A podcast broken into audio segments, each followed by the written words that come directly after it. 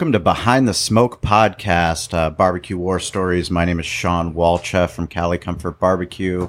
We are above the butcher shop, uh, recording at Valley Farm Market here in beautiful Spring Valley. Uh, that's East County, San Diego. For uh, those of us, those of you listening, we uh, we are uh, here with my man Derek Marso. What's up? Dude, you need to get a little more excited. How this excited is are fucking you? barbecue week, bud. This is it. This is go time. This is you know what I was thinking about? This is also our fucking anniversary This is our friendship. This is our Super Bowl. This is where I, I came up to you and asked, Derek, will you sponsor the barbecue event I don't- that I don't know what the fuck I'm doing? I feel bad because I didn't get you a gift, but uh, man, this, is our anniversary. our- to be, our- yeah, I our never, thought of it. I never thought of it like that. Well, it shows What did you think of me when- Really, did- uh, what did you think in this relationship? what did you think of me when I came up and I asked you to donate meat to all of our amateur barbecue teams? you know what? I was actually Did you excited. think I was full of shit? No, I was excited because it was one of those things that we were just really wanting to make sure that you know we had the same vision, and once we figured out that hey, we're actually in this for the right reasons, uh, no bullshit, transparency, uh, our friendship blossomed into what it is today. Yeah. Now we're podcasting. Oh fuck! Yeah. Well, we uh, we really appreciate each single listener that tunes into this podcast. Uh, it is Barbecue War Stories. That's our social handle. Uh, all the people that are tweeting at us and sending us DMs on Instagram.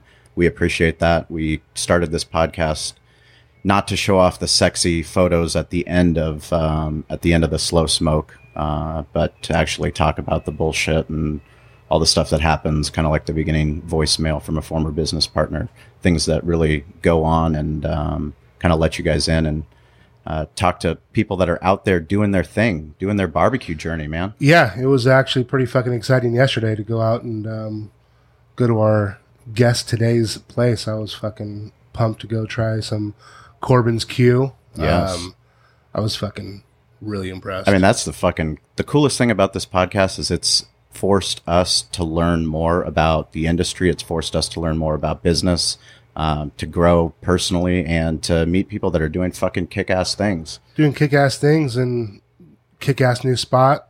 Um, we're we're stoked to have them. Dude, this is rad. Corbin, Corbin, Cor- it's funny. My my best friend uh, that I opened up Cali Comfort with, Corey Robinson, uh, who's up in uh, Petaluma now doing real estate, and I've been all over him on trying to get on di- digital media and tweet, and he's doing a kick ass job. But we used to always call him Corbin, Corbin Dallas. I don't know why the fuck we called him that, but Dude, that's okay. is that Yeah. I'm cool? used to it my whole life, so it's beautiful. In So- first grade, though, it was Corbin dioxide. Corbin dioxide. That's good. I might need to call Corbin that. I like that. That's what, Oh, what Cor- Corbin- grade Cor- girlfriends called me, you know? So, Corbin, uh, Corbin O'Reilly. Yeah. Yeah. Welcome to the podcast, dude. So stoked to be here, guys. This is a lot of fun. What a great place we have. Like, this is fun, Derek. Dude, this is Awesome. fucking badass. I mean, no, no bullshit. You, uh, you started your barbecue journey when you were 23 years old. So you're, I mean, you're kind of living proof of the people that we talk to. There's people that are, you know, working a nine to five job and they absolutely love barbecue. They want to get in the business. They want to do events. They want to do an amateur barbecue contest. They want to get a team. I mean, fuck, you started by doing exactly what we recommend doing. And that's going out there to farmers markets and, you know, trying to sell shit, you know? do it. You have to do it. If So- you wanna, if you wanna enjoy something, you know, being an entrepreneur, whatever.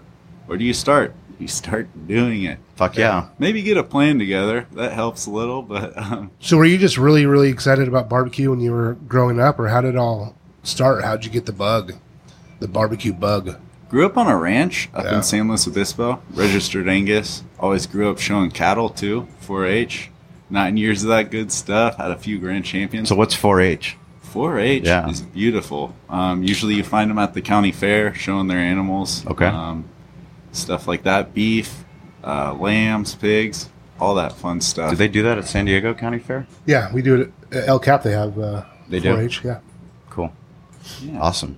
Good See, I'm learning shit all the time. Yeah. No, it's uh, it's exciting stuff. It's you get to see, and you get to talk to the people that that were raising the cattle.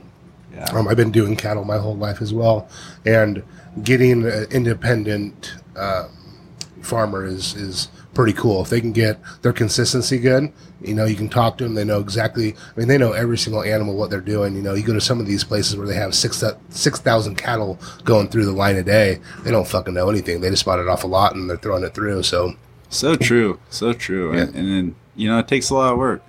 You know, there's those big bad uh, ranches out there, but then there's the small guy too, and you gotta you gotta research and support what you're doing. So Yeah. yeah, that's where I grew up, uh, ranch up there. Mhm. Always always around the grill, and then from there, Your family the- barbecue, or that was something that you you started doing? Yeah, I remember it as a kid around Mm-hmm. roundups. Um, that was always delicious tri-tip. If there's ever a banquet from where I'm from, it's always got tri-tip. So let's uh, we we talk about tri-tip a lot, being from San Diego, and you know our background, Derek's background. Uh, but you're you're from the heart. You're from the heart. Let's let's tell us uh, tell our listeners a little bit more about tri-tip and Santa Maria style. the history of the good stuff. Um, so yeah, up there in Santa Maria, we have something called red oak, um, and red oak is only found in California. So whenever someone talks about like California style or Santa Maria style, it has to be done with red oak. Good luck finding it elsewhere; it doesn't exist. Um, but yeah, it has a red bark and gives a different flavor.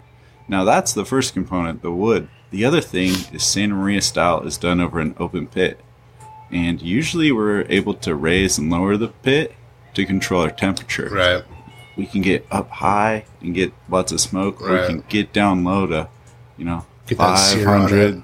600. Yeah. that's awesome. Derek knows his stuff, man. You guys have been around it.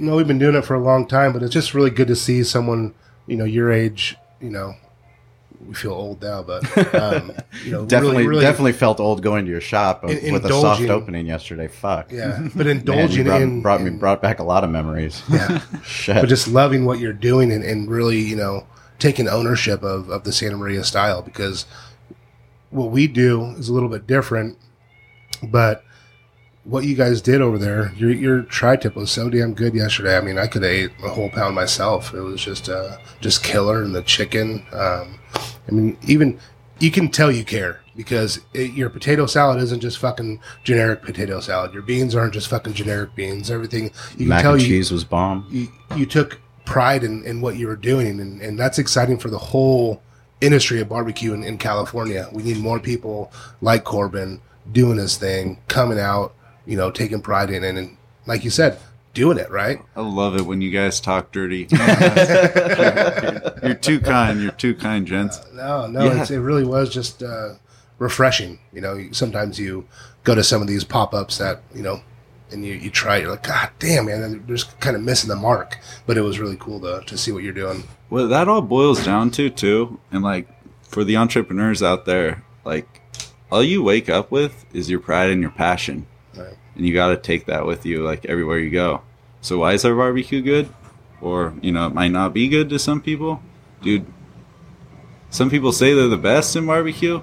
We've never said that. All we can say is that we care. Yeah. Right. So, we just care to serve that. you the best. That, Yeah, I that's mean, a great way to go about we it. uh, we take a lot of pride in not going out and championing ourselves as the best of anything. I mean, we we love what we do and we're passionate about what we do, but you know, for us learning more about what you do here in San Diego makes barbecue in San Diego stronger.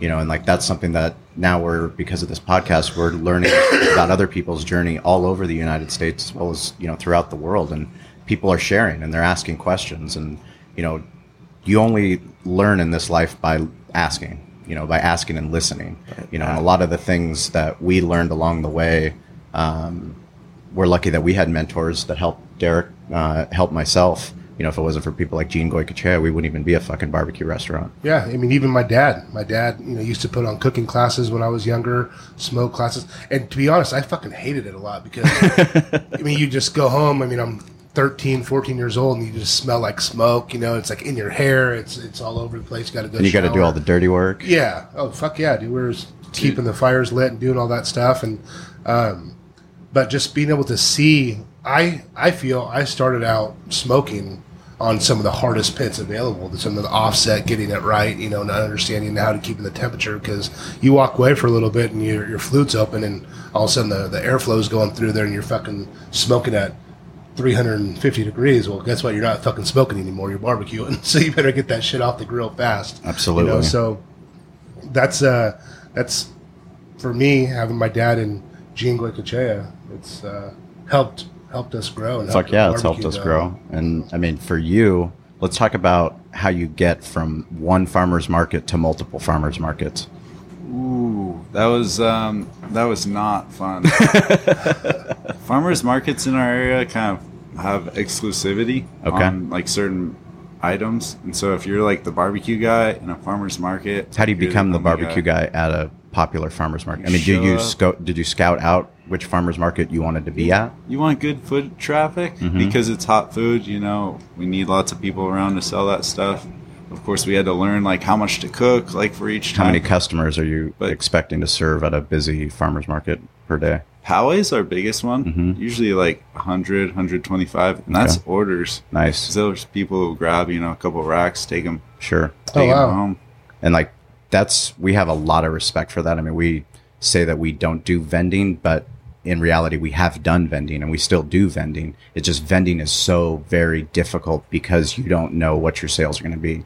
We, You know. we are going to sell out every farmer's market. And it's, Yes. it's not a fun day for a business owner when you don't sell out No. a barbecue. Or it's not a fun day if you sell out and there's still four hours left.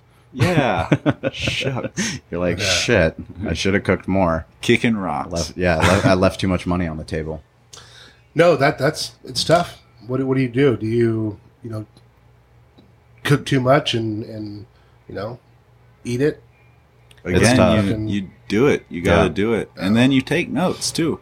We take notes on the weather, the degrees too. Right. We take notes if there's an event down the street. Sure. like La Jolla Farmers Market. Sometimes it really sucks when there's like a marathon going Yeah. down there. No, absolutely. So you like those your- things are very important. You pull your little trailer with your Santa Maria grill on it, right? That's a Is that- custom built trailer. I have personally welded together all my trailers, Good rad. for you. and not only do we have I built them, but I barbecue around them, so I know exactly how we want things and Right. what helps, what holds heat better.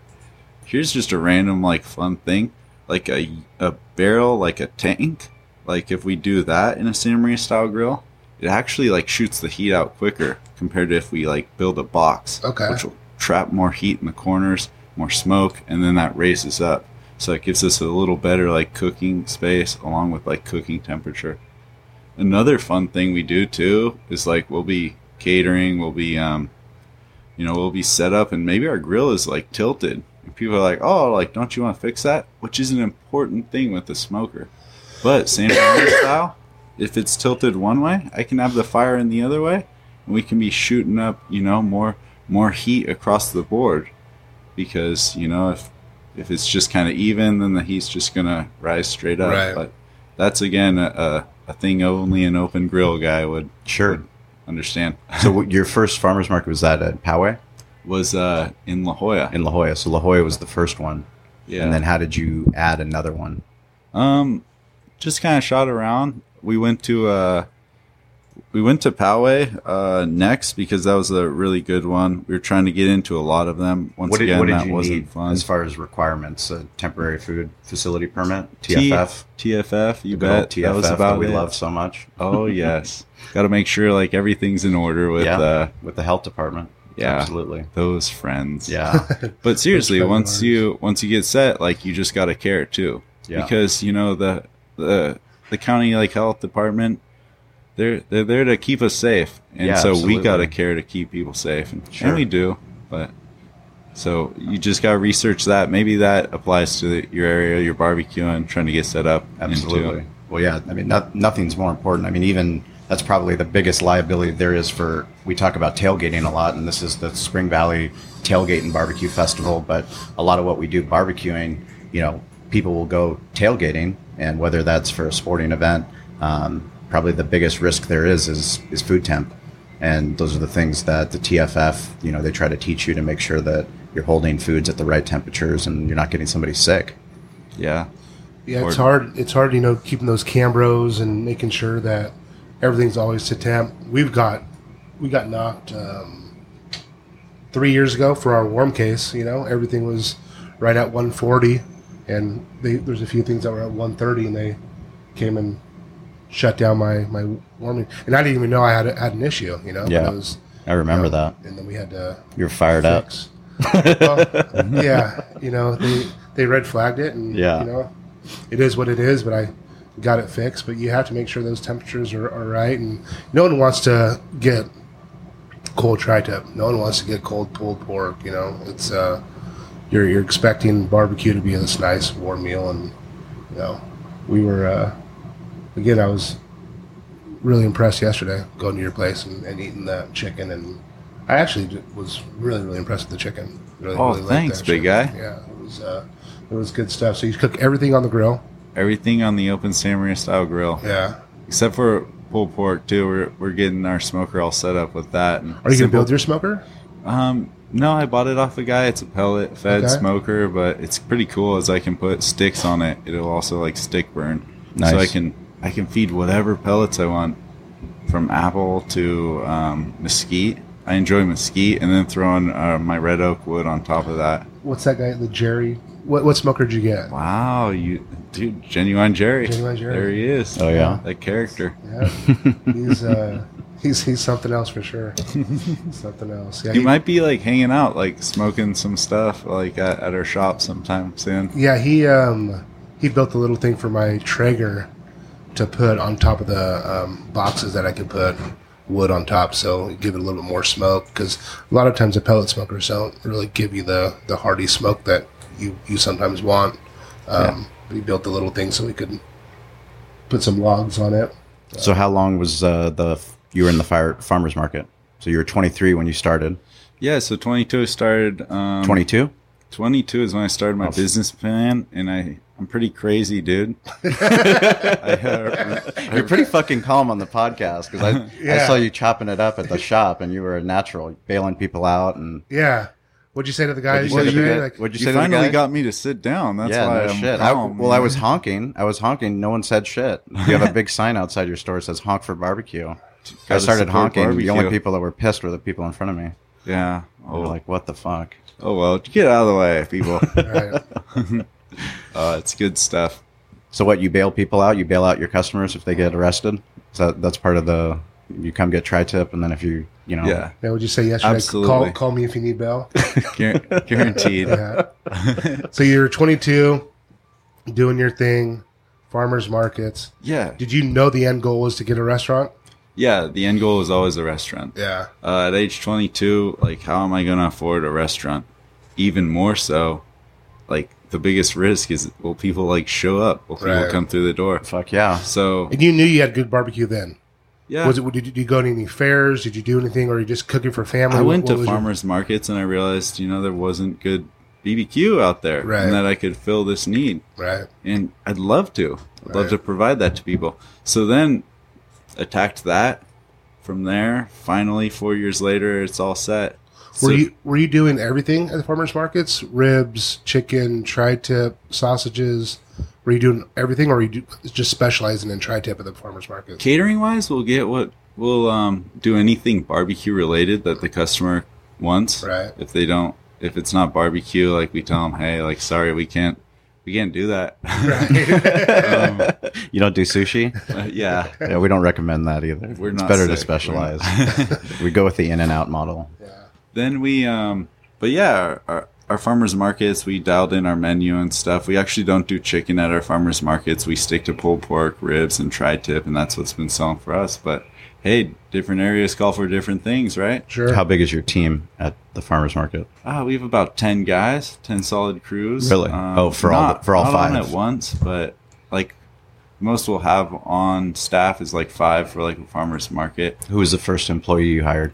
First employee I hired, dude, my cousins. Oh yeah. Yeah. Actually, my wife, well, girlfriend at the time. uh huh. She's she's a beautiful, wonderful lady. How did Can't you guys meet? Enough.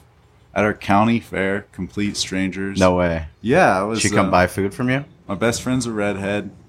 Her best friend. yeah, every good story starts that way, right? Um, her best friend really likes redheads, and um, and so like she dared her friend to go talk to this big tall redhead dude, and and then you know five years later, uh, well they started talking, and then of course I walked up and then met my wife to be five years, four, five, four years later, proposed in the exact same spots. Really, Oh, at the county them. fair. Yeah. That's Fuck cool. yeah. And hopefully she keeps me around another week. Been married two years. Another week, yeah. If you get through the soft opening, Make it. Oh, she was there for the day. It was, it was beautiful. Nothing like doing things with a team.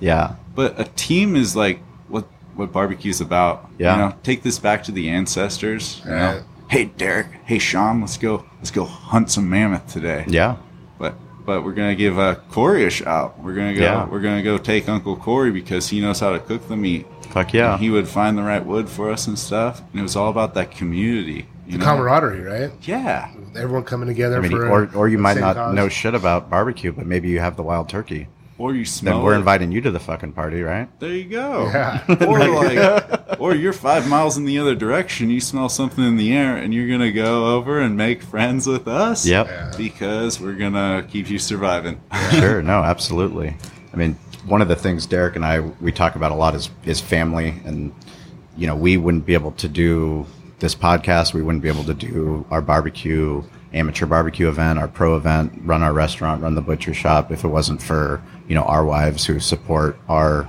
craziness and our journey. And um, you know i've i have a four month old son and you know my wife she's just you know she's absolutely incredible. You know she's she's all in on the business plan. And like if you don't have that it makes it that much harder to have your dream of opening your shop.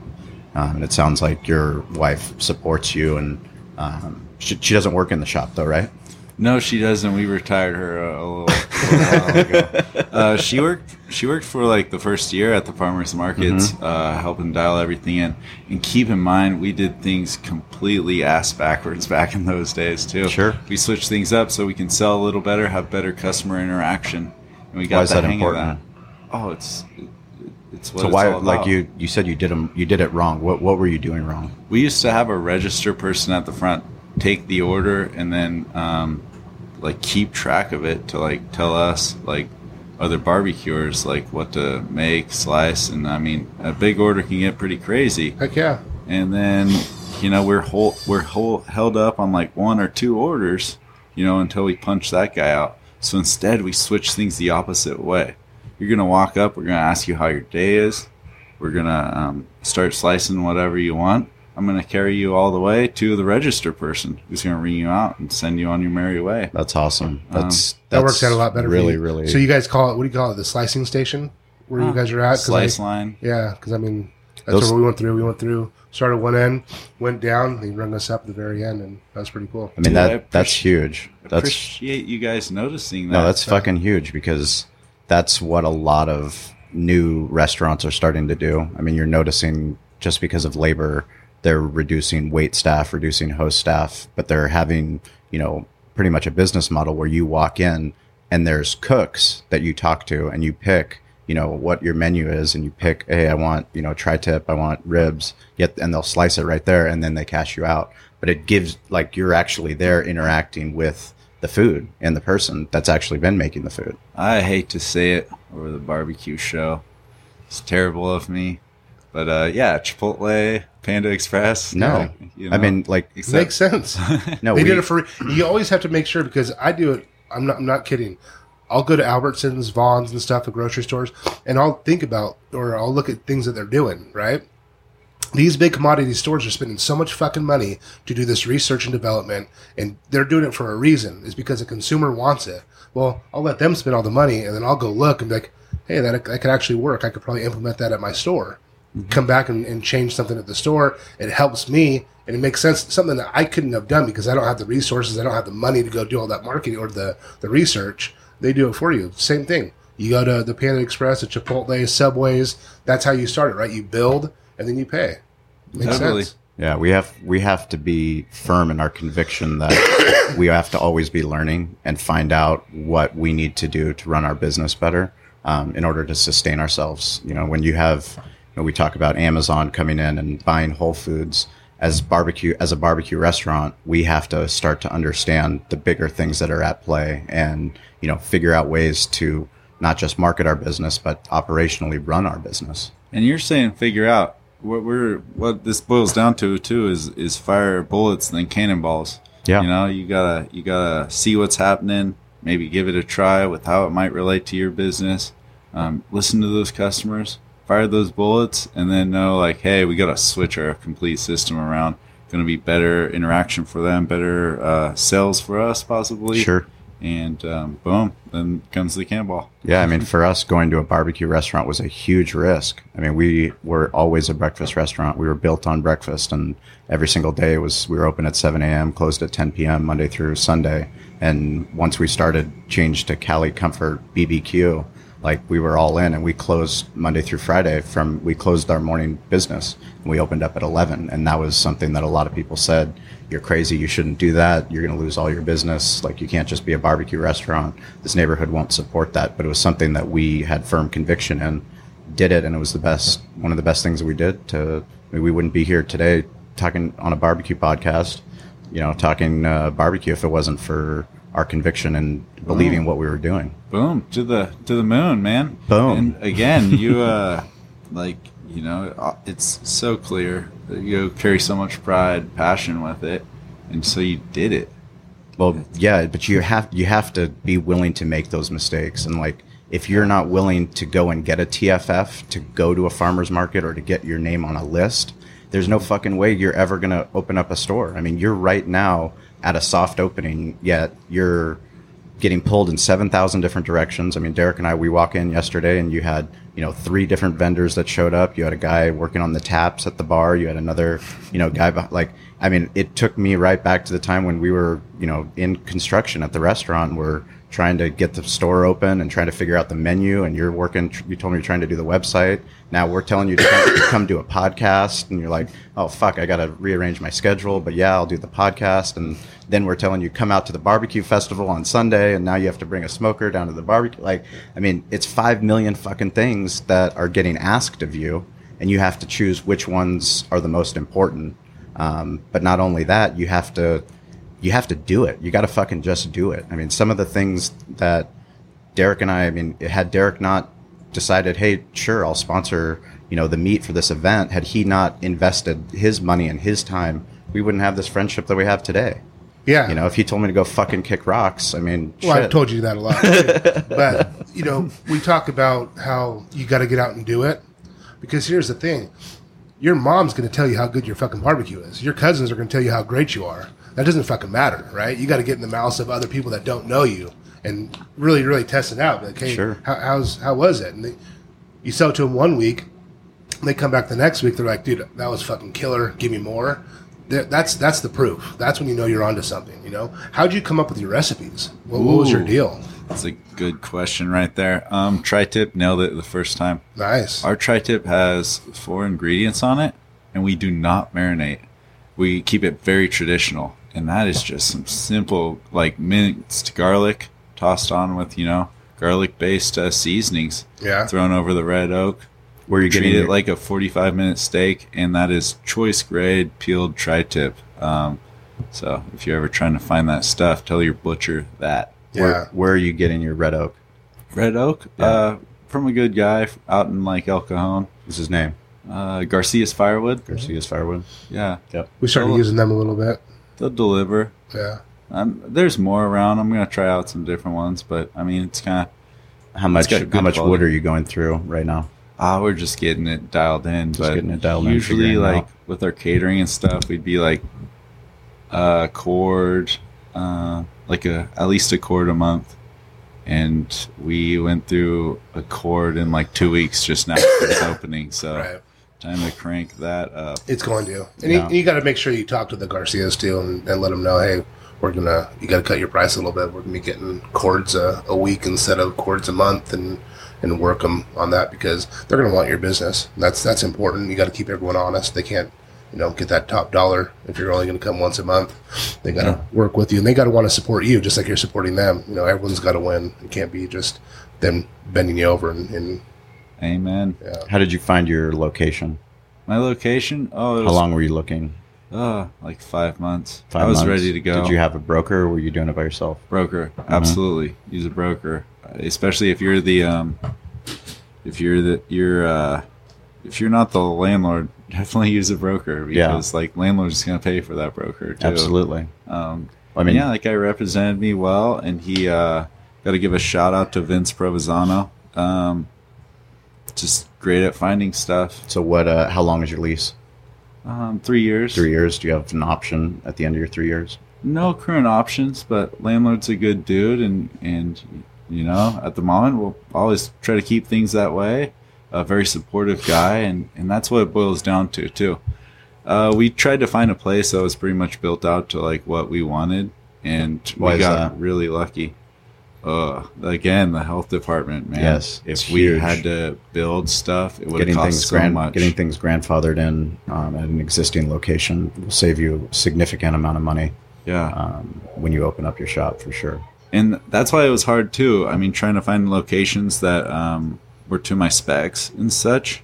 Uh, they get off the market real quick. Those like closed restaurant locations, and trying to find a good one that's gonna fit for catering along with the storefront. Ugh, wasn't fun. Well, not only that, but you have. Uh, I mean, how many beers do you have on tap? we have twelve beers on tap. so there you at six. needed a liquor license at the location, or did you Yes. purchase a liquor license and uh, and, Lic- and add it? liquor license is, is uh, really important stuff. If you were to get your own liquor license, going through the ABC takes about like five months, six months. Crazy Depending on your stuff. location, because Yeah. if you're in PB, you won't get one. Yeah. you know, because they have an influx of liquor licenses that are out there, and they won't add any new ones. That five to six months too that's for like your new one and, and that pertains to like the beer and wine if you do hard alcohol oh it's a whole other uh whole other th- whole But you guys have beer and case. wine. yeah beer Yeah. and wine i bought the abc 41 permit off of um off of the previous owners and uh yeah it, it all worked out so i was able to sell within you know couple weeks That's awesome. Tell us about your business partner with. Um, Ooh, with Tap Truck? Yeah. Okay, so Tap Truck, um, Tap Truck's awesome. That business is just a year old. Um, we it's old trucks, usually panel trucks, and those things uh, have beer taps down the side. Uh, we've been doing weddings and such. We just licensed Tap Truck name to be used uh, up in San Luis Obispo, out in Connecticut. it's a great picture. Uh, it's just a lot of fun. It's Tap Truck. so cool. Tap- to- it's Tap Truck uh, SD is the handle, social handle for people. Uh, Tap Truck USA. Tap Truck USA. check Perfect. out Tap Truck USA. Everything we talk about is in the show notes. So any of the links um, for any of the things we talk about will be in the show notes. Check What's your those out. guys' uh, deal with the breweries? Do you guys, um, you know, partner up with any breweries, any special ones that want to be, you know, exclusive in, on your on your trucks, or how do you guys work that? Or do you have to go through distributors? We're always ready for Anheuser Busch to buy us out, you know. But, um, but uh, no, we get whatever the client wants for their wedding, for their party, Gotcha. uh, whatever's happening, corporate events. We'll show up. We've done some of those beer fests. Uh, can rent our trucks out, but most times, I mean, we'll be buying the um, buying the beer or wine and uh, pulling up, pulling the permit for such things. That's kind of wild too, but right. dude, it all comes Well, together. people don't understand too is that the ABC wants you to have events because they don't make money unless you're throwing an event. You know, last time I went down to the ABC and had to do an event for the store, um, I was like, "Fuck, dude, this is gonna be. I'm gonna. They're gonna put me through the ringer. You know, they're not gonna want to give me this permit or whatever." I talked to the lady. She was so fucking nice. She's like, "Derek, have more events." You know, we, we the more events you have, the more revenue is coming in for us. You know, we got to make sure that we're making money too. So um, they want you to do it. They just want you to do it right, and they want to make sure. funny. That, yeah. They always, um, the head ABC gal sent us an email like two months ago. And she said, How are you doing this legally? Really?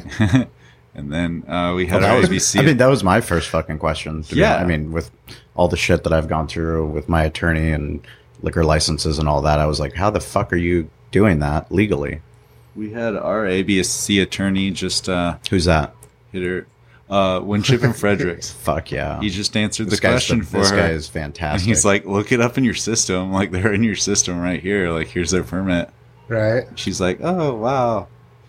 yeah, this guy Bill Winship. I we got to get him on the podcast because he's like seriously top five people He's- I've ever met in my life. He's sick, man. He's fucking sick. He specializes in liquor license attorneys representing restaurant owners, bar owners, and nightclub owners. The Yeah. first time I went into his office with me and Corey, and my business partner, we were his feet were up on the desk. He had boots on. And he looked at us. He goes, "What the fuck do you guys want?" like, uh, we had an appointment to get a liquor license transferred, and he's like, "I don't give a fuck what you want." it's like, uh, okay, all right, but no, he was just joking around. dude that's what's so great about the industry too. The more you like get out there do it meet some good folks like that. Dude winship and fredericks is awesome. Yeah, you guys are awesome. The beer industry so many cool people out there too. Yeah. and, and it's just so great to be a part of it. Yeah, when you find those good people, it's it's exciting. You know, there's all obviously always those black sheep that are in it for the the wrong reasons, and I always think the wrong reasons are bottom line people, people that are just are in it just to make a dollar and figure out how they they can capitalize on other people to to advance them.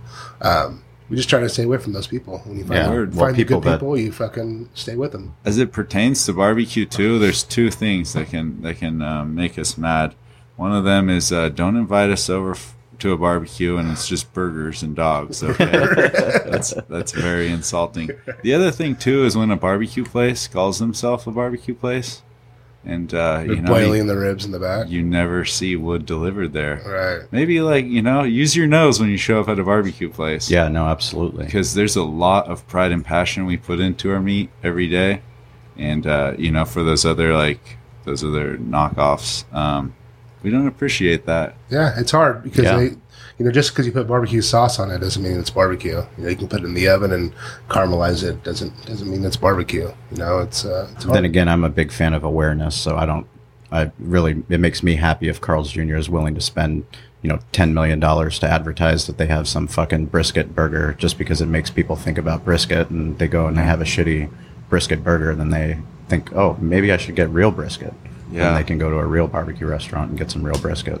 mm, yeah Dude, you guys are killing it on Yelp. I'm just looking right now. We have his Yelp uh, page up. I Five star, bud. i don't pay attention to that stuff like Who does? again well no one well I saw you. I saw you respond to a review. no that's one of my managers Oh, really? honestly like i once upon a time like saw like a bad review from someone like someone i didn't even know and uh, like you know it's just not always true out there and stuff. And i mean i really took that to heart. That hurts. So i mean dude there's online bullying for like a business owner and for someone who cares and that can be yelp and that can be google. Yeah, we uh, just had it last week. i sent Shawn a review that we got on our Valley Farm, and it was someone talking shit that we had cockroaches all throughout the store, and they saw all the cockroaches, and they told our my cashier, and my cashier said, "Well, if you don't like it, you don't have to shop here." It's like for that never fucking happened. You know, Right. I, I watched all the video. I the day she said she came in, I looked for anyone talking to my cashiers about anything outside the norm coming up. Nothing ever happened. So it's a fake fucking review. yeah And but again, it's like, man, it it, it, it hurts you. It, it hurts your you know it hits you right in the heart. And it's like, man, I care so fucking much. And we, we make sure that we're fucking clean and we do everything right. And I, I'll, I'll be straight up. I haven't seen a fucking cockroach here in, in 10 years. You know, I'm not saying that there's not cockroaches in Spring Valley, but I, we fucking work hard not to, not to have them here. And, uh, for, for someone to say that, and it's just like, God damn, man. And people are going to read that, and there's nothing I can do about it. yeah it's sad So you have, Again, you, have a, you do have a manager that's responsible for responding to the reviews. Yeah, like I think I'll respond. I just saw like Facebook ones. I think I was saying like thanks to everyone on there because Mm-hmm. dude, like you toss up a good like you know, a good review to us, like we're going to try to like respond to stuff. We find that important interactions. But the last one I ever responded to was someone who said we did a bad cater job and they made us sound terrible. the one at the SDSU. There you go. But they came Wow. back. Yeah. Yeah, I read it. That was pretty cool. That guy was cool. Now there's another one that's like hidden because it's like not Flagged. However, Yelp does it. That's Mhm. like flagged. I don't know. Yeah, Truthfully, I think there's places that like play pay for their reviews out there because you go to some trash places, Yeah. you'll find good reviews, and you're like, no way, Jose. Right. It's not true. right. Um, but yeah, it, it's just really sad. This one guy like has this other one up there that said how terrible we were, and I responded and said, "Dude, like we care a lot." And this cater was for 750 people. Like Yeah. we, we gave it all we had. Like, are are you gonna be this mean to us? And the guy was very mean too on Yeah. like his response. Um, I mean, that's just the nature of the keyboard bully. You know, whether it's on Twitter or whether it's on a Google review. I mean, people, if they don't need to have a profile, if they don't need to have their real name, they can hide behind something like that. But I think one of the most important things that any business owner does is that we embrace all of those platforms. And it's really hard because we have 500 million other things that we need to focus on. But our digital footprint, whatever that business footprint is, you know, that is your brand. And that's something that you need to protect. And even if it is a one star review, having a follow up to say, hey, you know, we're, we're listening. You just never know where you can convert a bad review into a potential customer that comes back that just says, you know, at the end of the day, we need feedback to grow our business. And whether that feedback comes because somebody tells you at the store that they didn't like the food and you can actually fix it right there, which is obviously what we prefer. Um, it's much better if they write a one star review than they just never come back and they never tell us anything. yeah, I'm okay with with true true feedback. You know, I I understand my barbecue is not going to be for everybody. You know, my my barbecue is a little bit different. We've changed our recipes a little bit um, throughout the years and, and made it to where we we find our demographic likes likes the most. And I know there's going to be people that come like, I only eat Texas barbecue, and you know, they come and they try it, and it might not be the their their favorite, and I I get that, you know. Um, but they need to understand. I mean, to say it's it's horrible. It's like, dude, I use USDA Prime tri-tip.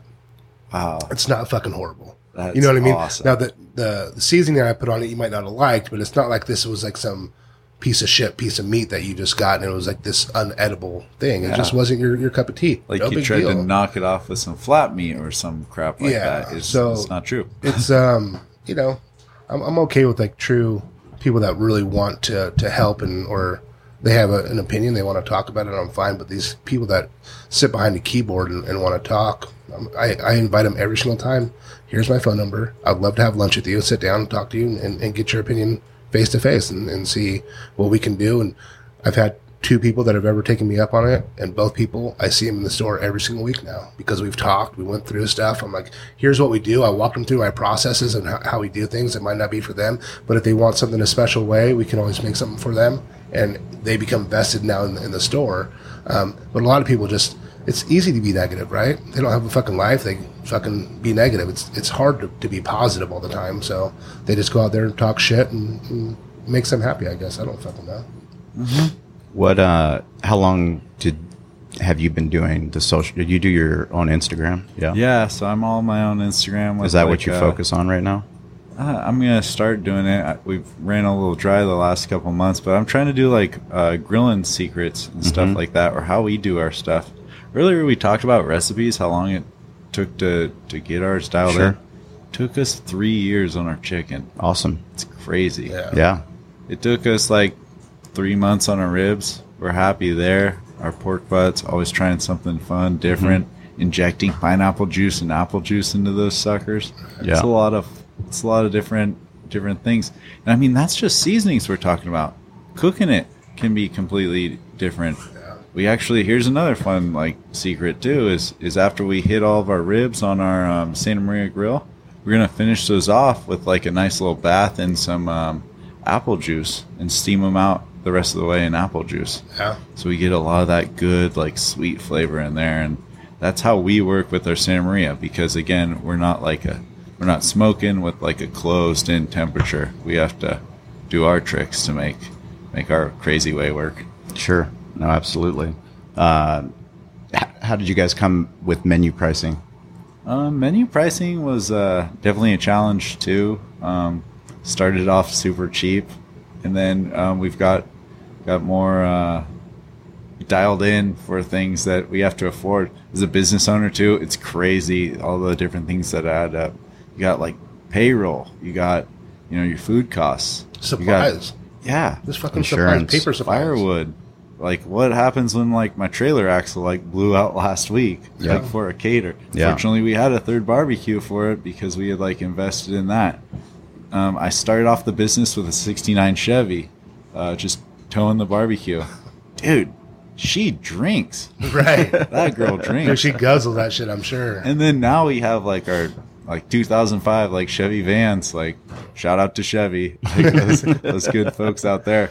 But um, like things don't blow out of the back of that. Like it's it's uh, it's definitely 50 years of engineering definitely helped. Sure. No, for sure. And as as far as the website, you said you were working on your website yesterday. Is that you were working on the back end? I have done everything for Tap Truck websites, Corbin's Q websites. And how how did you learn how to do that? Let me tell you, people, you can fucking do it. Um, Shopify. Shopify uh, is super solid, super easy to use. You can you can dial things in on the back end. I changed like that entire menu the other day, like a little copy paste, like delete some things, dial in. I did it in five minutes the other day. I finally changed things to we're open, and and uh, that's gonna help. Right. Sure. I mean, I think one of the most powerful things that I've been taught in business was uh, by Adam Harris, who's the CEO of Cloudbeds, one of my best friends. Uh, Love he, Adam. He taught me. He used to do all the stuff for California Restaurant Association, and uh, just a genius um, digitally as far as marketing. And he's building an amazing company in Cloudbeds. But he taught me that I need to be able to do the shit myself, even though I have no fucking background in in tech and IT. I don't have a fucking clue. He said it doesn't matter. You need to embrace WordPress. You need to embrace the ability to own your own shit. And if you can't figure it out, then it's probably not a platform that you want to be on. Dude, so um, true. Like us, us business owners and stuff. It, we are juggling so many different things. And the more stuff like we can do and dial in ourselves, it helps because immensely. It, it's your it's the quality of your brand and once you hire another agency to come in and take over then you lose your voice you know right now you own your voice because that's the content that you're putting out but if you hired somebody else to come in and do that those videos might look different the pictures that they might take are different the logo that they create is different um, and it's not what you want. You know, it's not what you've been doing, grinding it out in the farmers market, grinding it out to get to where you are to represent who, you know, Corbin's Q is. totally true. I've built all all my logos too, uh, except for the like fancier like tap truck one, Mm-hmm. but like the simple like truck logo. Sure.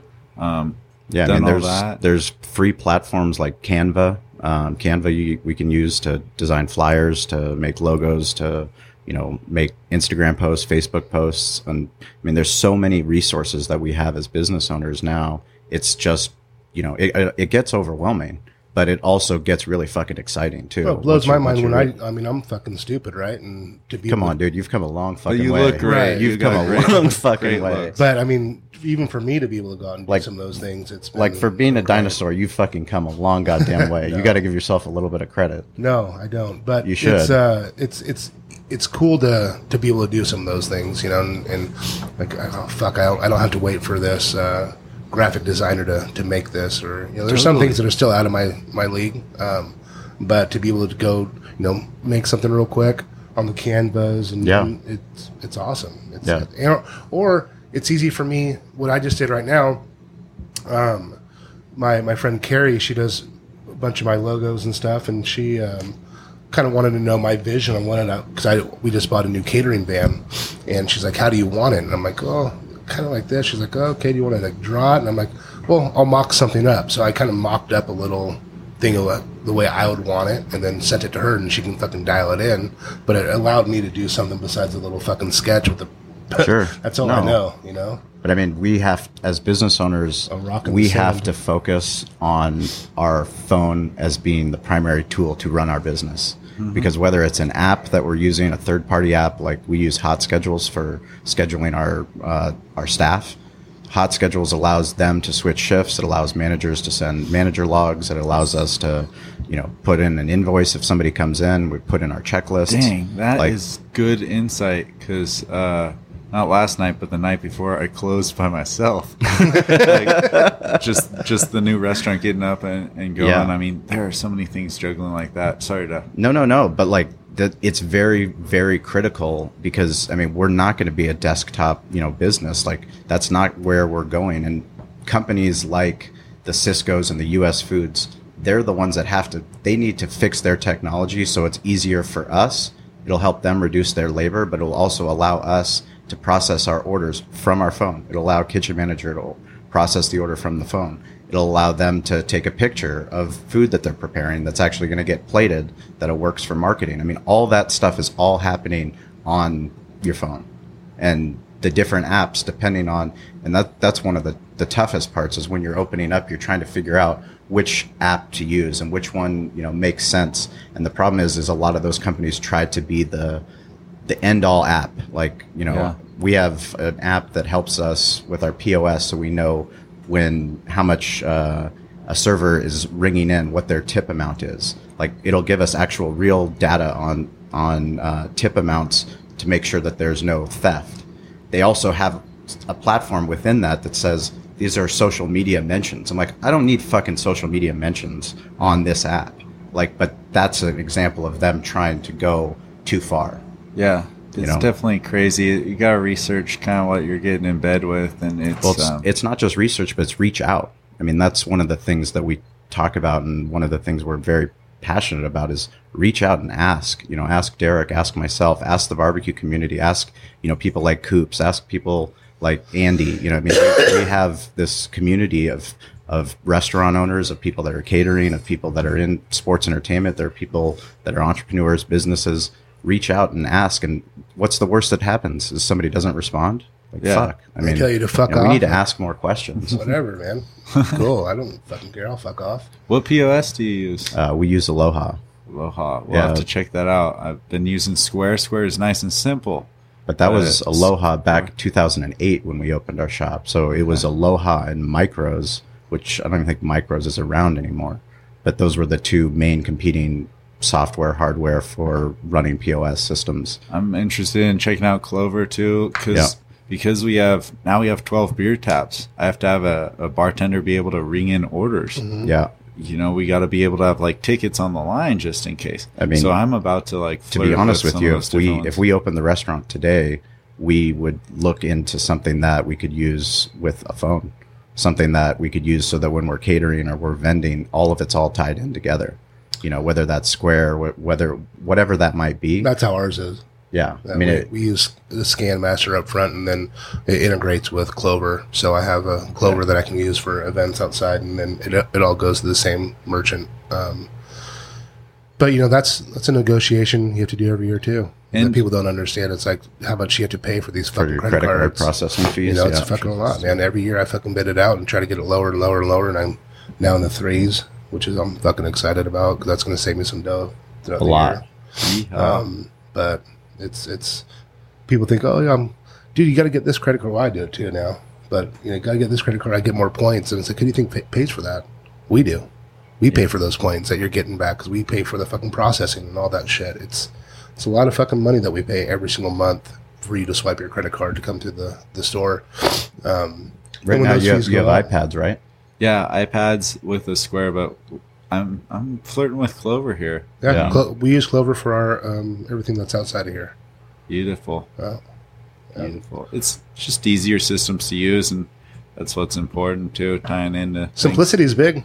You know, they, they keep it pretty simple too. They uh, they let you do a lot of the stuff on your own, so you can just do it on the computer and then it just upload it to your POS systems, and off you go. You can make your own menu, your pictures, make it just easy for your um, your uh, employees to, to figure out. And ours is a little more, you know, crazy here because we have ten thousand SKUs, so it's a little harder. But um, How do you how do you focus on time management? I think it's one of the toughest things when you're opening a restaurant because you have a list that never ends of things that you need to do and you need to accomplish. But it's not just I need to get a product. It's I need to shop out this product. I need to find out not only how am I going to get it, but how am I going to get it every single week.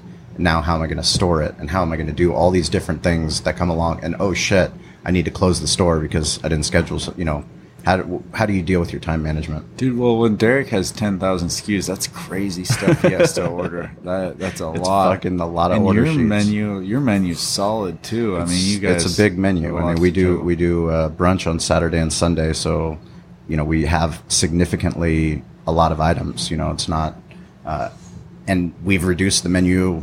That's probably twenty five percent of what we had when we fucking opened. Which is, I don't know how the fuck we did that. That was stupid.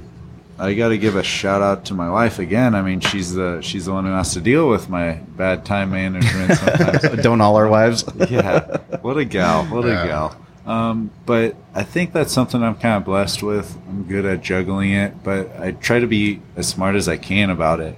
And like three months ago, when I had just found the location, is when I built my website for my location. mm-hmm. That's when I built my entire like square um, menu. Tried to do all that before. Tried to Sure. do as much as I could before. And if I didn't, holy crap! This last two weeks. Well, yeah, because you'd be struggling to find. You now you need to claim your business on because you already have a business on Google, right? Yeah. Except now you need to claim the location. Now you need to claim the location on Facebook. You need to claim it on Instagram. You need to claim it on all these different spots because that geolocation is how people are going to find you. Yeah. You know how those search engines are going to find you. When someone's asking Alexa at home, "Hey, I want barbecue and I live near San Diego State," you want to be the fucking first barbecue restaurant to come up, yeah, right? you bet, you bet. Are you guys trying to uh, embrace the college people out there since you're Um, so close to San Diego State, or are you guys just We're gonna go with Uh, shout out whoever to comes? shout out to one of my old managers, Nick Embernati, uh, San Diego State football uh, lineman. Uh, he, his jersey's hanging on the wall. I there. saw that. we're gonna embrace them. You know, if they want to come out, come on out. We're, we'll we'll toss our some coupons their way and stuff. But Rolando seems like such a beautiful community there, right off of San Diego State. A lot of support through like Nextdoor. We've had people coming in. Mhm. This is our soft opening. We really haven't totally announced it to everyone. Haven't even No, we're telling the horror world. You better fucking get Yeah, Friday. ready. Friday, get your ass over there. And Sunday we're gonna fucking let Friday, Saturday, Sunday. Ugh. Yeah. I'll order some meat right as soon as we as soon as we wrap this thing up. Well, yeah. What What's really cool is a lot of the people that listen to the podcast. Um, you guys have been going out and supporting the other um, people that we've had on, and that's really cool. When you go in and you say what's up, and you go and support these local businesses. Um, you know, ask ask for Corbin if you go there because uh, and let them know you heard about it on the podcast because th- that stuff's really cool. I mean, we're all we're all in this journey together, and the fact that you guys are taking the time to listen to a couple of fuckheads like me and Derek, Jesus. uh, we really appreciate that. Yeah, That if you mention- it does mean a to lot. to. If you mention it, free hamburger. Free hamburger, Free hamburger free hot dog, yeah. free bail. You, you'll bail them out, right? Um, so tell tell us what's uh, you know wh- when are we thinking about a grand opening? Because that the soft opening. So on your website, you said you're going to be your dream was to open in August of 2017. Am I correct? Yeah, and, See, and now it turned out it was it was October 27th So that why- we finally opened. So this is something that happens all the time with uh, with restaurants when they're trying to get open. Tell us about why why it took so long. Whatever you decide your budget's gonna be, you double it, Triple it's, it. It's crazy. I say triple it Tri- yeah, because you need to have a reserve for when that money runs out. Yeah, it's it's awfully scary stuff. I mean, it's, it's and it doesn't and it doesn't matter what that budget is because you just don't understand. I mean there's we talk about resources like restaurantowner.com they have so many pre-opening checklists and so much great information that helps somebody before they open. But even then you still have all these unforeseen expenses that are going to come up and things that are going to happen that you just didn't forecast again time management. Going Yeah. back to I I pulled those things up. We made those checklists. oh yeah w- what'd you use and uh, whatever I googled. Yeah. but it restaurant specific or was it business plan restaurant general? specific, uh, all that fun stuff. Tried to make my own for what I'd have to do with like different permits uh, from ABC and all that. What I'd have to do to research like this that I might need like at a later date. That like it's kind of wild stuff. Um, but yeah, if I hadn't done that too, oh my goodness, Mhm. would have been even worse. So the worst worst thing is I'm closing on a Tuesday, you know, I put in those extra hours, those those nights where again my wife is like, "Come to bed." Yeah. Like, I swear, I'm just trying to finish this checklist. and then you go to bed and you're thinking about a checklist or you're Yeah. thinking about what you didn't do or what you need to do or what you Yeah. want to do yeah, but that that's the drive that's the pa- i mean those are the things like now you're living like you've been thinking about this for fuck how how long you've been Mm-hmm. you know thinking about having your shop like you have a fucking shop that has corbin's q it has a goddamn sign out there and people are coming in and giving you cash for your barbecue holy it's fucking dick, rad I did it. Dude, you did it. You build it, they will come. then I'm gonna retire next week. I like it. You done. Well, that's uh, I mean that that's another thing that you know you you did it. You opened the fucking doors, but now now the journey starts. I mean, you know, this is everything that you've done. Now you're here. Now you have to do what's the hardest thing to do in food food service business, and that's fucking sustain. Like Well, that's you what gotta Albert, stay in fucking Albert business. said that last Yeah. podcast. He was like, the easiest part, he has four shops. Like, the easiest part is opening them. Yeah, And then after that, it's just keeping them going. That, that's Uh, that's the fucking. Don't want to hear this right now. That's but mean, you, you have to stay relevant. You have to Yeah. stay relevant, and you have to make sure that you're listening to the consumer and doing, you know, taking taking care of people, which uh, you guys already do. I can tell from the first time we, we walked in, and um, you know, when you care about something so much, it's it's it's very apparent. Um, so just keep doing what you're doing. But what can we expect from you um, on Sunday? What, what's uh, what are you guys going to do at this at our barbecue fest? I think we're doing tri-tip. Fuck yeah, We'll be doing it all day long. I like it. Might throw in some garlic bread too, you know, just Right. to just to help keep people sober. Right. Uh, no wild turkey shots No, not not for you. not this time. Right. don't No, tell so the ABC about that. Just uh, slice up some tri-tips, some some samples, and some garlic bread. That's pretty rad. And you're gonna bring one of your rigs out. Is One that of my enough? rigs, myself, one other guy, just be barbecuing away. I like it. Um, good. I just just ordered all the meat. Got to do all my math and stuff. Uh, for larger events too, I'll just start earlier. Again, we can't rush barbecue. right. Remember that out Low there. and slow. Yeah. So Yeah. I mean, we'll get this started early for the big events too. What we'll do is we'll we'll start uh, we'll start um, steaming our tri-tip. I don't think that's the right word, but uh, we load it all in a cooler. Once we cook it to about medium Fuck rare, yeah. just throw them all in a cooler. Oh, yeah. we got them all set, and that's how we survive things like a 2,500 person cater for Poinsettia Bowl last You year. You have to. Yeah, You did 2,500 people. yeah. Jesus. We did it with guess how many guys? three. Oh dang, that, that'd be badass. No, Balls I of have no- I steel have right no there. idea. Yeah. Uh, we did it with ten guys, Jesus. Jesus. so that was fun. Yeah, the first insane. the first event we did at Del Mar was a Weezer concert, and it was a Del Mar Grill Fest, and that was when I realized the power of how many fucking people come to the Del Mar races. and it was me, my brother Tommy on the grill, and Keith, and there were 30 restaurants.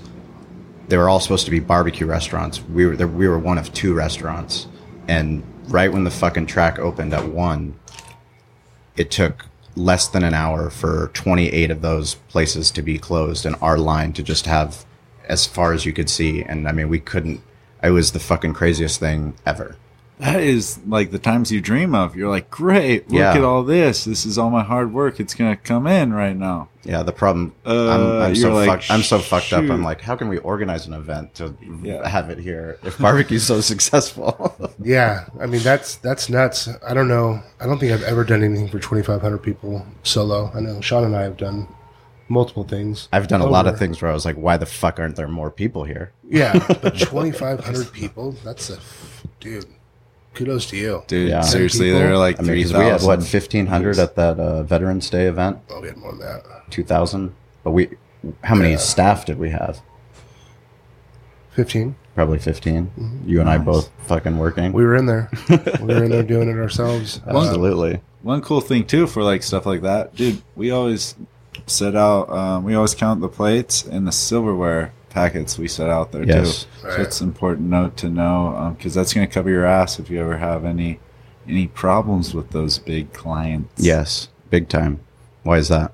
Uh, it's just annoying, you know. Sometimes those big like corporate ones or um, like some schools in the area. Not trying to mention any names. Do you have a contract? Yeah, you bet. You got to have all that lined out and stuff. And I mean, if What do you go specify? over, What do you specify in the contract? um, simply like we that start they're off paying with for 120 quote. people. Yeah. They're not paying for 160 people. S- serving at this time and these menu items. I mean, just that nice and simple.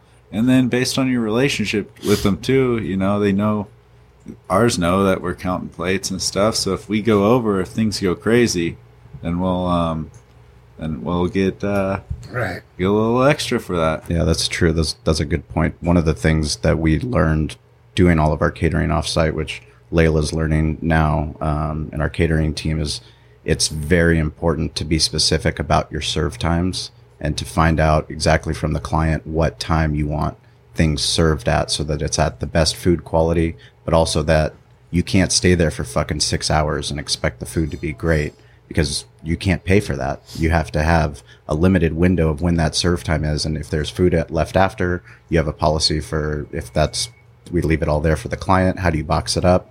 You leave it so, you know, it's something that they're excited to take home and they're, you know, they're proud of it. But you definitely want to make sure that you're not leaving yourself open ended at a wedding where people expect you to be there at 5 p.m. and next thing you know, you're it's 11:30 and you still got guys there and they want food. I mean, you just can't do that to yourself. We did that. We did that last well. night. We What's did that, that? We did that last night. It was no. We I mean set our time. You know, Yeah. it was Oh, uh, yeah. an event, and we're like from seven to nine is when we're going to put our food out, and then after that we'll put it to desserts, and then we're going to break down and be out of here. Um, because it easily we could have fucking stayed there till two o'clock in the morning. People were drinking, loving Yeah. the food. Oh, fuck yeah. I was giving people pokey. They were fucking mounding their fucking plates full of pokey, and uh, but I had to say, I can't pay for all this labor. I can't. Like this is what Well, we're you- done. Get what you want now.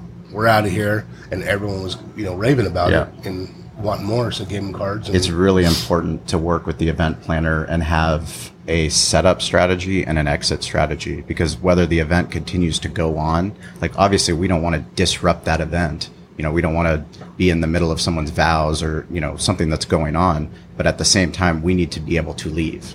You know, and that's one of the things that we highly recommend for anybody that's, you know, asked to do a catering for a golf tournament golf tournaments, they think it as somebody that organizes golf tournaments, they go, oh, well, it's a good idea to have a barbecue on a hole. You don't want to be on a hole because if you've ever played in a fucking golf tournament, it takes five to six hours to get through a scramble golf tournament.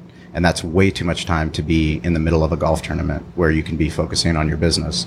If you do do a golf tournament, make sure that you provide the food at check in. So all the golfers are all going to check in. They're all going to get in the carts at the same time. You can, if you want to do the golf tournament, do the golf tournament. Provide the food at the front. We just started doing that with Mighty 1090 on the last one, and then we did Ernie Hahn's golf tournament, and it's worked out fantastic for us. Um, and I highly recommend that anybody, if and it doesn't matter what the sport is, but try to figure out a way that you can provide the best quality food, but then leave yourself the ability to get you and your team out. Um, So you're not it's sitting on the fucking eighth hole. Well, you're- the food's not gonna be fucking good. It's not gonna be good day- anymore. Nine hours. Yeah. This is uh this is an area where we're pretty lucky. I mean, we can we can fire things up pretty quick with the Santa Maria style grill, open face, keep things keep things warm quite a bit longer. When you get into smoking in a nice like long period of time that you're doing your briskets at, your pork butts, oh man, you can't you can't You can't, you some can't on turn around and you can't turn around and make them real quick. Yeah, no, absolutely. Um, so what's next, my man? What what? How many how many employees do you have? Uh, 10? Ten. 10? 10 10. in there at the shop. We'll be getting some more. Full-time, part-time, Gotta get a a, little mix of dishwasher both? because I was washing dishes late last Yeah. night. Um, yeah, mix of mix of kind of everything. What's important too is like we want to hire like a good team. So I mean, we're kind of taking our time getting people who care. How are you advertising that you're hiring? Just like referrals. Referrals. I, mean, I think we've thrown a little Craigslist stuff. I've not done any of this like personally. I'm not really the person who touches that Mhm. as Who much does as it? uh, some of my managers right Yeah. now. Like one through the Craigslist up, another through like a little Facebook thing up. Yeah, there's like getting the friend referrals. They'll come in. Sure. We'll see what they do. I mean, you can you know within the first thirty seconds. You know, it, It's pretty quick. yeah. Do you have a employee packet? Yeah, so we I've been blessed. I hired a, a good bookkeeper who really takes care of me and lines me out on fun stuff like that. Right.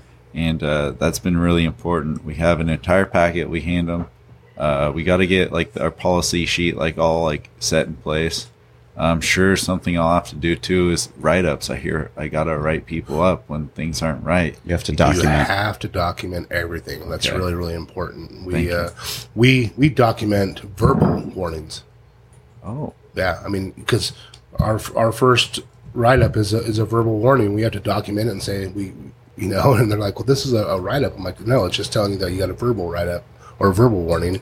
And my attorney is like, you make sure you have all those things in a row because if they want to go back and say that you were never verbally warned first, you just got written up, and it's only two times that you were warned and you fired them. You know, it's just it's a sue happy world, unfortunately. And uh, sad. I think you know. I think a lot of things boil down to like who they want to tax. Right. You know, and I mean, should it always be us business owners? fuck, we work dude. really. We are juggling all this stuff that we just talked about And we have while all the providing. liability. Yeah. yeah. Yeah, all the liability. Well, I mean, it's tough because you open up a business and you have the best intentions and you want to hire the best people, you know, to help you grow that dream and to be part of that journey. And as you grow, and I mean, we went from 18 employees to 92, you know, our handbook got bigger. You know, we had more policy because we didn't have, you know, I didn't know what I had to do if, you know, if someone came in and they were out of uniform. You know, we didn't have a uniform policy before we had a uniform policy. And, you know, our uniform pol- policy now is don't be the reason that we're adding another, you know, part to this uniform policy. We don't have a policy on on tattoos or on, uh, ri- you know, ring, you know, uh, piercings. Don't be the reason that we have to add add that because it's happened. You know, we used to let staff wear football jerseys on Sunday, and then it turned into staff wearing not just football jerseys, but you know, NFL apparel then that NFL apparel became something different to the point where you couldn't recognize who was working at Cali Comfort on an NFL Sunday when it's standing room only. Part of the whole reason you have a uniform is so customers can identify who can help them. Yeah. And like the worst thing that can happen is people come into your shop and feel like no one's there to help them. Yeah. I mean, in the hospitality business, nothing is worse than, and it doesn't matter what business you're in. If I go into Home Depot and I can't get somebody to help me, like, well, you're too busy to help me. Like, please, somebody fucking help me. Yeah. like, why is that so hard? You have an orange vest on. It says, you know, that you can help me, but they're too busy. You know, like when someone comes into your shop, you want them to be able to immediately help you. Right? Yeah. One thing we're really doing a lot of too with just this our sixth day of business here is we're um, we're writing we're writing everything down like close this fridge like Yeah. this is how you answer the phone like with a hello or a happy Thursday Yeah. Yeah. I'm like I just realized driving here too I forgot to put down the address at the bottom of that thing in case someone calls and is like where are you guys located 6548 El Cajon Boulevard by San Diego State. Yeah. I mean, it, simple stuff like that that all has to. But you're all always, it's always, you're always going to be adding things. So just embrace it because it's always changing. and You're always adding new things. Like Shawn said, there's you're implementing new new things that you have to because someone did something to where you have to, you know, put a new rule. in it's a breathable and- document. I mean, we always say it all the time. You have to find things that are easy to update, and whether if you can update them digitally, that makes it way easier. Um, whether that's an HR manual or a checklist, like a checklist is never going to be open the store. There's 20 different things that a manager has to do to open the store. That has to evolve, and like your manager has to embrace that. You know, like sounds like you're getting help with your HR. Like they need to embrace not just the hiring, but the process behind the hiring as if they're not the one that's going to do it. As if they train the next person, hey, this is how we hire. This is how you post it on Craigslist if that's what you're using, or WorkPop, which is what we use. This is how you do it. These are the steps. This is how you follow up with the candidate. This is how you do orientation. All those things, like it sounds like it's it's it's never ending because it is never ending. But like you have to embrace each part of it and get people, other managers to help buy in. You know, like I'm lucky that I had Eric that is fanatical about checklists, like fanatical. But like you can't, it can't be Johnny opens like Johnny cooks the tri-tip this way, but when Bill comes in, he cooks it a different way. It has to be a job code based checklist that if you're the AM person that's on the register, then these are your tasks. It's not, oh, well, that is Johnny, and Johnny he he does a better job with the customers than Billy does. Like, no, they all have to do the same job and treat the customers the same way. I enjoy that embrace word you just used too. Yeah. I have to embrace them. Terrible with like wrapping my mind around like, you know, I'm, I'm gonna walk in and I'm gonna bust my ass, and that's what I know I'm gonna do. But I embrace that, dude. I'm not the best at telling um, my, my main guy Derek to show up and work at this time. Right. Yeah. Frank to show up then, Tim to come in at this time. I embrace that I'm not the best with scheduling, so I gotta get someone who's gonna help Yeah. me there. Absolutely. I mean, the, the admitting your weaknesses, uh, nothing's more important because, first of all, you need to know what it is and know that you're weak at it, but then realize that your time can be better spent focusing on what you're great at. You know, m- Eric, if I didn't have him to focus on all the things that he's good at and all the things that I'm weak at, you know, the restaurant wouldn't be open to this day. That's You one know? the one a huge thing where you you always make sure that you capitalize on what you're good at. Don't always necessarily, you know, worry too much about what you're not good at. You delegate, figure out what you're not good at. You're not good at scheduling. Get someone to fucking do your schedules for you, and just fucking grind at what you're good at and wear it out. I mean, just Yeah. embrace it. Fucking embrace the grind. Do it. Love it. Everyone's gonna be happier because I know. If I'm doing shit that I'm not good at and I don't like, I'm fucking grumpy as fuck. Yeah, but- I'm already grumpy. So it's uh, it's I bad. still like you, Derek. Thank you. But yeah, I mean, also back to the point, you know, always be willing to learn and always be willing to ask questions because it might be an app like Hot Schedules that, you know, maybe your manager isn't going to f- know about, but like that's you as the owner saying like, Hey, check this out. You know, this is something that I heard it, I heard it might work. Then that's you helping them make a better system, you know, because then you're investing in some technology that's actually going to make your process for your manager better as well as for your staff. Yeah. You know, at a certain point too, like, you know, what are, what am I doing here? And his providing. I'm providing for so much more. Not only myself, my family, um, my employees too. I'm gonna provide for my, my customers too. Gotta take care of those lovely folks. Absolutely. Lots of providing whatever can help us do so because we have the care to to make it happen. so, how does someone get a hold of you? Very carefully. Our contact us page. Like if you're looking for a beer truck, again, check out like Tap Truck SD in San Diego and hit up our contact us page. If you're looking for Corbin's Q Catering, hit up corbinsq.com and uh, you'll find our contact us page. Really solid stuff. on social you're uh, at corbin's q for instagram Yeah. and for facebook and for twitter Just about all that fun stuff. and for snapchat Yeah. Uh, no Snapchat. no, no snap not yet See, I, I can't keep up with you, Shawn. You're you're you're a beast on all all things, man. Well, we- Hats off to you, to we you just guys. yeah i mean what's important is that you try i mean that's all that's all that's important i mean we i give derek shit all the time for twitter and um, some of the best contacts that i've met some of the some of my closest friends are because of twitter um, and some of the opportunities that i got in business were because of twitter if i didn't believe in it i wouldn't you know preach in it preach about it so much but uh, the people that do reach out it doesn't matter how you reach out but you know it's important for your business to be visible on those sites and to not be stagnant you know and it sounds like you're doing the right things to you know embrace that. And the fact that you're doing those videos i mean you know way early on once we learned about you we i checked out your video. I was like fuck dude this guy's awesome. Like your personality comes Got out you like, tricked, Shawn. uh, you got me tricked.